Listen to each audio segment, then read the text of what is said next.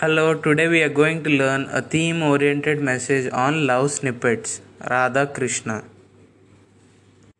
Once upon a time, there was a crow named Krishna and parrot named Radha. On the occasion of Gandhi Jayanti, there were no meat shops opened, and that day Krishna didn't get anything to eat and was starving. Then he went to a nearby lake, drank little water, and lied on a tree and was taking rest. Then comes Radha with a big guava and starts eating there in front of Krishna. Krishna felt mouth watering. Out of pity, Radha gives half part of the guava to Krishna. Both ate and flew away together and roamed entire village that evening joyfully.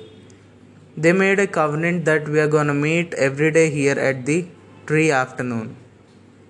Next day, out of gratitude, Krishna stole a kiwi and a guava from a nearby market and gave it to Radha.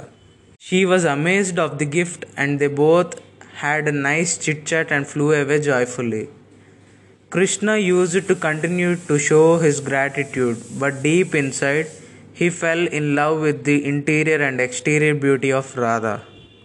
He couldn't wait anymore. He proposed his inner feelings the next day they met. Radha was a little upset and said, It's joyful for us to just remain as friends. Sorry, Krishna, and Radha left. Krishna used to come there every day with some fruit and used to wait irrespective of the climatic condition. Maybe rainy, maybe sunny. Two weeks have passed and Radha came there one day. Krishna seemed devastating and Radha understood his love and accepted his proposal immediately. Then on, they started flying like free birds, enjoyed each other's affection, and used to leave evening. One day, relatives of Radha were passing by and saw Radha lying on his laps of Krishna.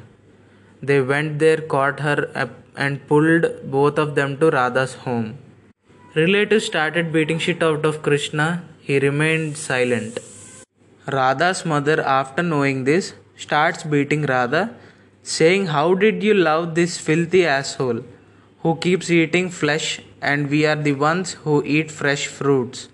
He's a downtrodden, casteless, creedless idiot. Moral at the end of the story is love is eternal. Radha and Krishna turns to Radha Krishna. But this philosophy never reflects in this present generation because what a girl watches now in a boy is appreciable bank balance and what they call love is just an agreement not love. Love each other's heart. You will reach milky ways in the galaxy. Thank you. Radha's father enters the situation and stops the relatives and asks why they are beating him. He understood everything and says what's wrong if she loves him Love is the bliss of infinite renouncing and rejoicing. There's nothing like zodiac signs, color, caste, creed, race, etc. bullshit.